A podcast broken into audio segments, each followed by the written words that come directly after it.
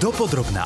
Spravodajský podcast Rádia Express. Pocity frustrácie a bezmocnosti často v dnešnej dobe zažívajú aj mladí ľudia, niekedy i deti. Zlé sociálne prostredie, šikana alebo problémy v rodine môžu vyústiť až do samovražedných myšlienok. Téma, o ktorej sa rozpráva ťažko a doma býva veľakrát tabuizovaná. Pritom je to práve domáce prostredie, v ktorom by deti či tínedžeri mali nájsť podporu, zázemie a pocit bezpečia. O tom, čo predchádza takýmto myšlienkám nad ukončením života, som sa v tejto časti podcastu dopodrobná rozprávala so špecialistom Radovanom Bránikom z týmu krízovej intervencie Modrý aniel. Vysvetlí tiež to, čo zažívajú rodičia a aké chyby robia najčastejšie pri komunikovaní s tínedžermi. Zakladateľ projektu internetovej poradne pre mladých, teda IPčka Marek Madro, zas povie, s akými ťažkosťami sa na nich študenti obracajú a ako je možné im pomôcť. Zároveň sa dozvieme, akú úlohu v tom zohráva škola či psychológovia. Pri počúvaní vás víta Ľubica Janíková. Dopodrobná. Podporu obetiam tragických udalostí poskytuje Modrý aniel. Radovan Bránik hovorí, že deti, ktoré sa dlhodobo trápia a dostávajú sa do stavu, že si chcú vziať život, nie sú odrazom len posledných dní. Takéto prípady sa objavujú dlhodobo a nie sú výsledkom len jednej udalosti alebo traumatizujúceho zážitku. Najmä v citlivom veku je preto dôležité všímať si zmeny správania.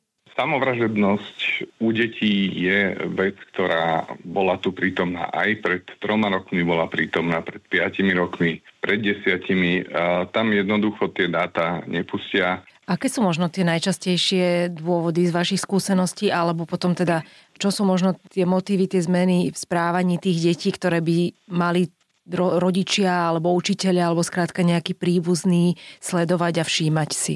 Ľudia neraz naozaj v najlepšom záujme alebo v snahe o najlepší záujem toho dieťaťa v snahe pomôcť neraz bohužiaľ robia množstvo chýb, ktoré v skutočnosti tú situáciu ešte zhoršujú. E, hovoríme napríklad o takej veci, ako je banalizácia. To znamená, že niekto opakovane akoby prejavuje nejaké tendencie k samovražde, myšlienky na samovraždu a zdôvodňuje to rôznymi okolnostiami. Môže to byť aj šikana, ale zďaleka to nie je jediný fenomén.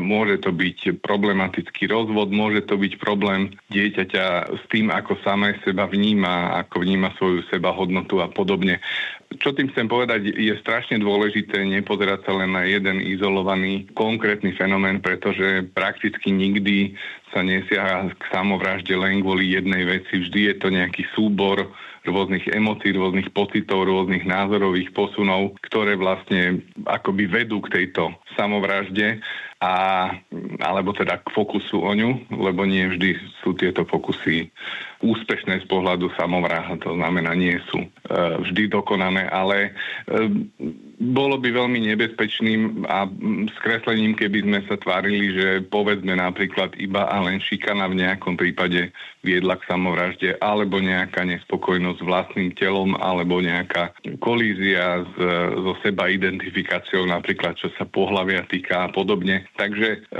zvyčajne, keď tak nejaké incidenty spojené napríklad teda aj s tou šikanou môžu mať akýsi e, moment e, tej tzv. poslednej kvapky, čiže môžu byť tým posledným, čo sa vlastne do toho plného pohára už mhm. akoby nakvapka a, a vtedy ten pohár pretečie. Ale e, myslím si, že jedným z najväčších nebezpečenstiev je také schematické zjednodušené vnímanie toho samovražedného vývoja, pretože on v skutočnosti trvá mesiace, málo kedy týždne a počas tohoto obdobia bohužiaľ sa stretávame s tým, že mnohým pokusom nie každému sa dalo predísť tým, ak by sa povedzme blízky uh-huh, niekoho zaujímali a ak by sa zaujímali spôsobom, ktorý je adekvátny, ak by to dieťa nezhadzovali alebo ak by sa mu nesnažili vysvetliť, že to proste zle rozumie a chápe. Lebo samozrejme, ak dieťa hovorí o tom, že má chuť sa zabiť, absolútne logické je, že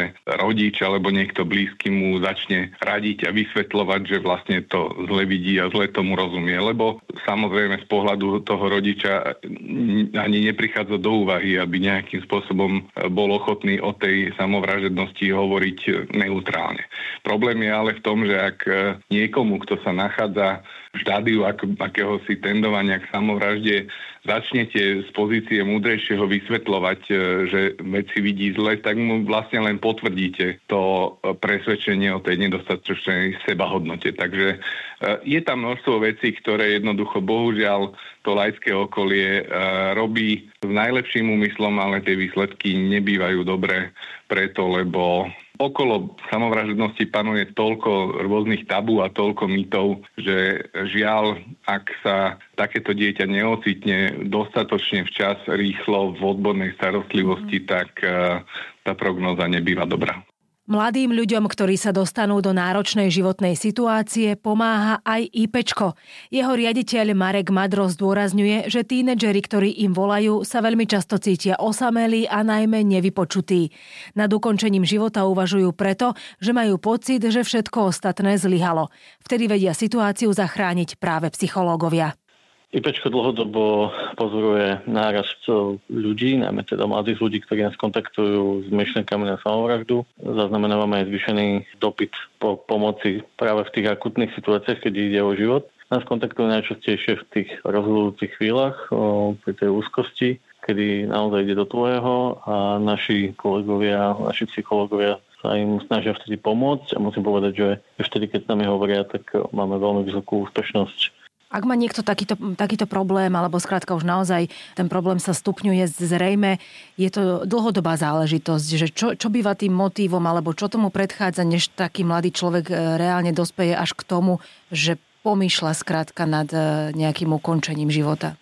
Samovražde panuje veľké množstvo mýtov. Medzi, medzi ten najvýraznejší patrí napríklad to, že ľudia si myslia, že za tým je nejaká jedna príčina, nejaká rozbuška našej skúsenosti je tých príčin veľa, že je to reťazenie mnohých zlyhaní, sklamaní, až nakoniec vlastne ten človek e, má pocit, že nemá iné východisko, že, že vlastne skúšal všetko možné a, a nič nezafungovalo a ocitá sa v tejto situácii nie preto, že, že chce niekomu ubližiť, ale práve naopak, že chce niečo, niečo riešiť. Samozrejme, že no, samovražda je skrátka, ktorá nefunguje a naši psychológovia vedia so všetkými tými ťažkosťami, s depresiou, s úzkosťou, ale teda aj s nejakými sociálnymi ťažkosťami, s dlhmi a podobne. Naozaj na Slovensku vieme s tým pomôcť a preto je je vlastne dobré kontaktovať odborníkov možno aj predtým a nemusím, môžeme predchádzať tomu, že, že sa tá naša úzkosť a depresia vlastne vystupne až do, do myšlenok na samovraždu. Väčšinou za takýmto konaním je nejaký afekt, ako keby snaha niečo konkrétne vyriešiť, uh-huh. ale tá myšlienka ona neprichádza len tak, že sa zobudíte a chcete sa aj zabiť, ale, ale dlhodobo v tom človeku niekde drieme a, a ten človek s ňou experimentuje. Uh-huh. Vy ste spomenuli, že v podstate k tomu dochádza už potom, keď človek si povie, že nič nefunguje a nikto mi nepomôže a nedá sa už ďalej nejakým spôsobom hľadať alebo nájsť aj riešenia, existovať. To znamená, že v prípade teda mladých ľudí, detí a tak ďalej, školákov, študentov, môže za tým byť, um, môžu za tým byť aj rodičia, alebo teda mohli by pomôcť treba tí rodičia, že čo by sme vedeli možno im odporučiť, aby si všímali, alebo ako by mali komunikovať s tými deťmi, ak vidia, že sa niečo deje. Že skrátka, akú úlohu v tomto zohrávajú práve tí rodičia alebo blízka rodina. Mladí ľudia nám najčastejšie hovoria, že sa cítia absolútne osamelo, že nemajú vo svojom okolí nikoho, koho by e, zaujímal ten ich problém alebo to ich reťazenie tých problémov. Majú pocit, že tých, e, tých dospelých rodičov sklamú. A práve toto je ako keby niečo, že čo dáva taký ako keby návod rodičom aj, aj okoliu blízkym, aby sme si všímali najmä na našich deťoch, keď ich poznáme, keď tie deti nami vyrastajú, je veľmi dôležité si všímať akúkoľvek zmenu správaní. Ale v takýchto naozaj tých akutných stavoch už dochádza potom aj k poruchám spánku, poruchám e, príjmu potravy, napríklad prestanú jesť ľudia, alebo prestane ich baviť to, čo ich predtým bavilo. Mm-hmm je tam badať depresivitu, je tam badať úzkosť a práve to si ten rodič môže všimnúť. Je nesmierne dôležité, aby ponúkol pomoc, aby dal najavo, že počuj, že vidím, že ti je ťažko, som tu pre teba, keď chceš, tak čokoľvek vieme riešiť. Som tu pripravený pomôcť, som tu, nemusím rozprávať, môžem počúvať. A to je to, čo tí mladí ľudia naozaj najviac potrebujú. Um, byť všimnutí, byť počutí a mať, mať pocit, že niekoho nezaťažujú. Spomenuli ste aj to, že majú pocit, že tých rodičov sklamú, čo ale zrejme vo väčšine prípadov by nebola pravda, že zrejme teda tí rodičia im nedávajú najavo, že e, si pre nás sklamaním, napriek tomu oni to tak vnímajú. Čiže čo by možno tí rodičia nemali robiť, alebo čo by možno nemali im hovoriť, aby v nich tieto pocity nevyvolali? Práve v tom je ako keby ten fenomén doby, ktorú žijeme, že rodičia dnes nemajú až tak veľmi čas na tie svoje deti a o, napríklad tínedžerov práve v tom citlivom veku je prirodzené, že ten tínedžer má niečo, čo sa volá súkromie, alebo si to vytvára, preto aby experimentoval s tým, že to, čo predtým sa naučil vo svojej rodine, že či naozaj aj vonku funguje. A práve v tomto období tí tínedžeri menej rozprávajú s dospelými, práve kvôli tomu, lebo chcú vyskúšať, či naozaj funguje ten svet vonku tak, ako sa to doma naučili, ale Problém nastáva, nastáva vtedy, že oni zároveň aj potrebujú tým dospelým, tomu primárnemu svetu dokázať, že oni to zvládnu. A preto, preto neprichádzajú s tými svojimi, svojimi ťažkosťami, každodennosťami za svojimi rodičmi. Samozrejme máme aj také, také rodiny, ale o, to, čo nám v tých rodinách chýba, je, že sedíme spolu za stolom a rozprávame sa o tom, že ako rodina máme nejaké bežné ťažkosti a že o, ako rodina hľadáme spoločne na ne riešenia. Tie rodičia veľmi často sklzajú len do tej kontroly uh-huh. a oveľa menej majú čas a priestor na to, aby dávali tým svojim deťom aj podporu. Dopodrobná. Čo potom z vašich skúseností možno aj prežívajú rodičia takýchto detí, alebo skrátka, ako by sa možno aj im dalo či už pomôcť, alebo, alebo vo všeobecnosti povedať niečo, čo by mali robiť, alebo naopak nerobiť, aby tomu predchádzali. Skrátka, čo sa deje možno aj u tých rodičov, s ktorými potom pracujete?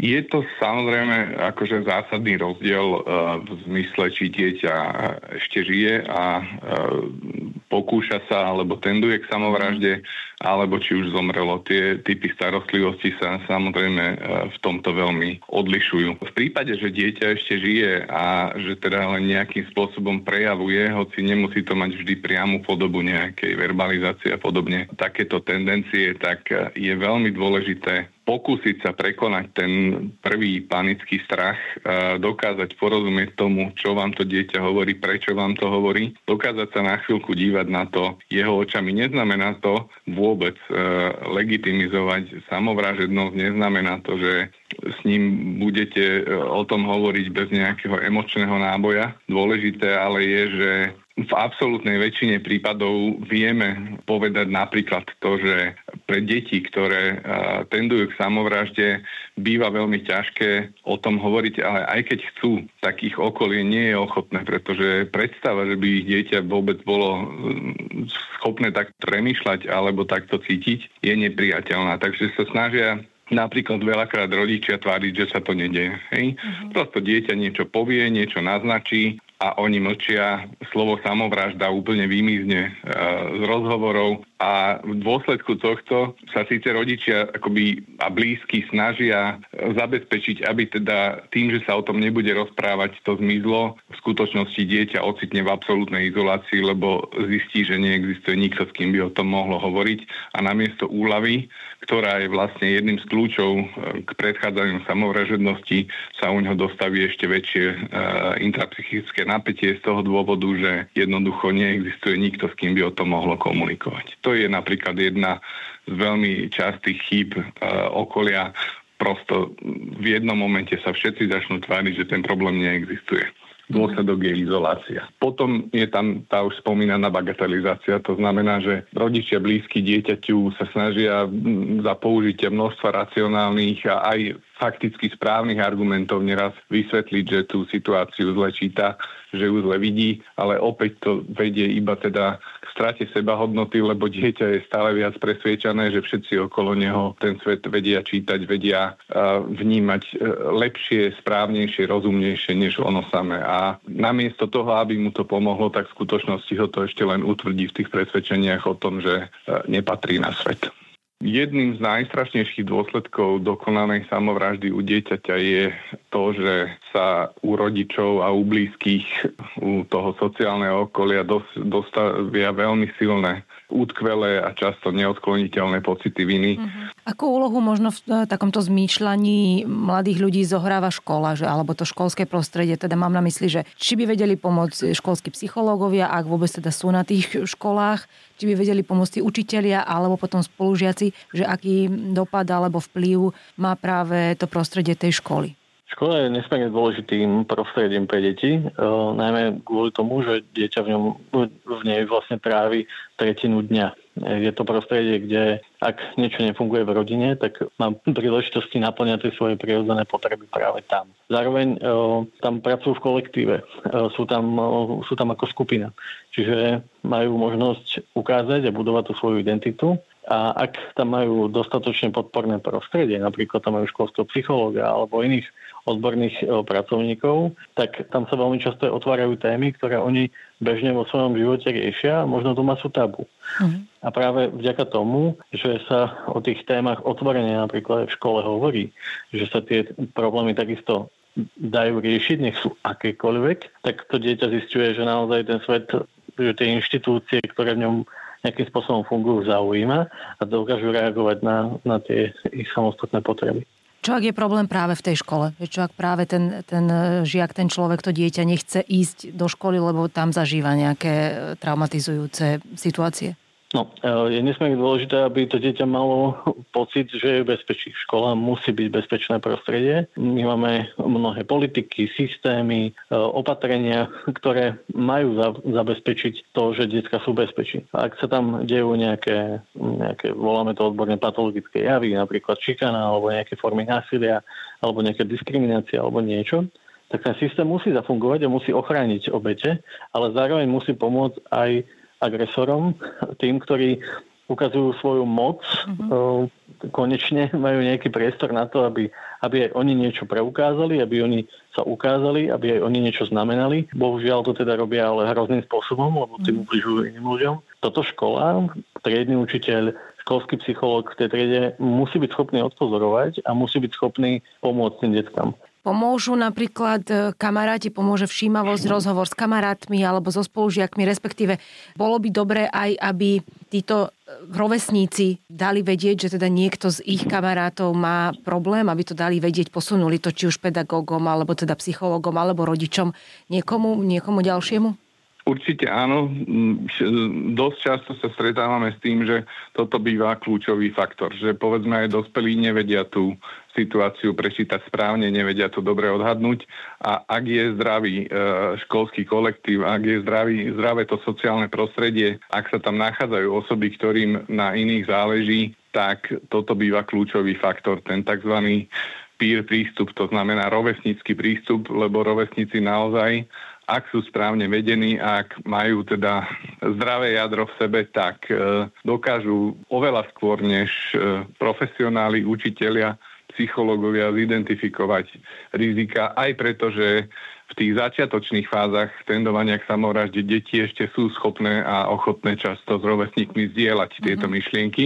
Tam môže byť ale medzi tými deťmi alebo teda už medzi tými tínedžermi je taký problém, že akoby oni si slúbia, že nikomu to nepoviem a v podstate teda len kvôli tomu, aby nezradili to kamarátstvo, tak naozaj to nikomu nepovedie. No, e, samozrejme, je, je to tak, že deti, ktoré sa zaoberajú samovraždou, mávajú túto tendenciu testovať e, kvalitu vzťahov. Čiže bohužiaľ je to veľmi nepríjemné v tom, že tam prakticky nie je úplne že dobrá cesta, ale je len niekoľko zlých, medzi ktorými sa treba rozhodnúť. Pretože slúbiť a odprisahať niekomu, kto vám sa zdôverí tým, že sa, že sa chce zabiť.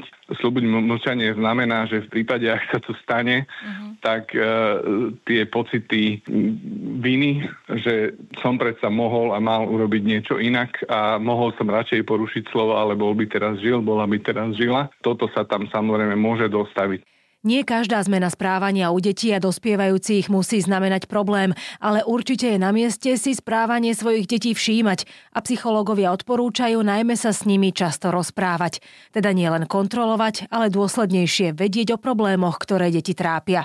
Len tak sa neskôr dá vyhodnotiť, či potrebujú aj pomoc niekoho ďalšieho. Ja som Ľubica Janíková a ďakujem, že ste boli s nami aj pri tejto časti podcastu Dopodrobna. Počúvali ste podcast Dopodrobna, ktorý pre vás pripravil spravodajský tým Rádia Express. Ďalšie epizódy nájdete na Podmaze a vo všetkých podcastových aplikáciách.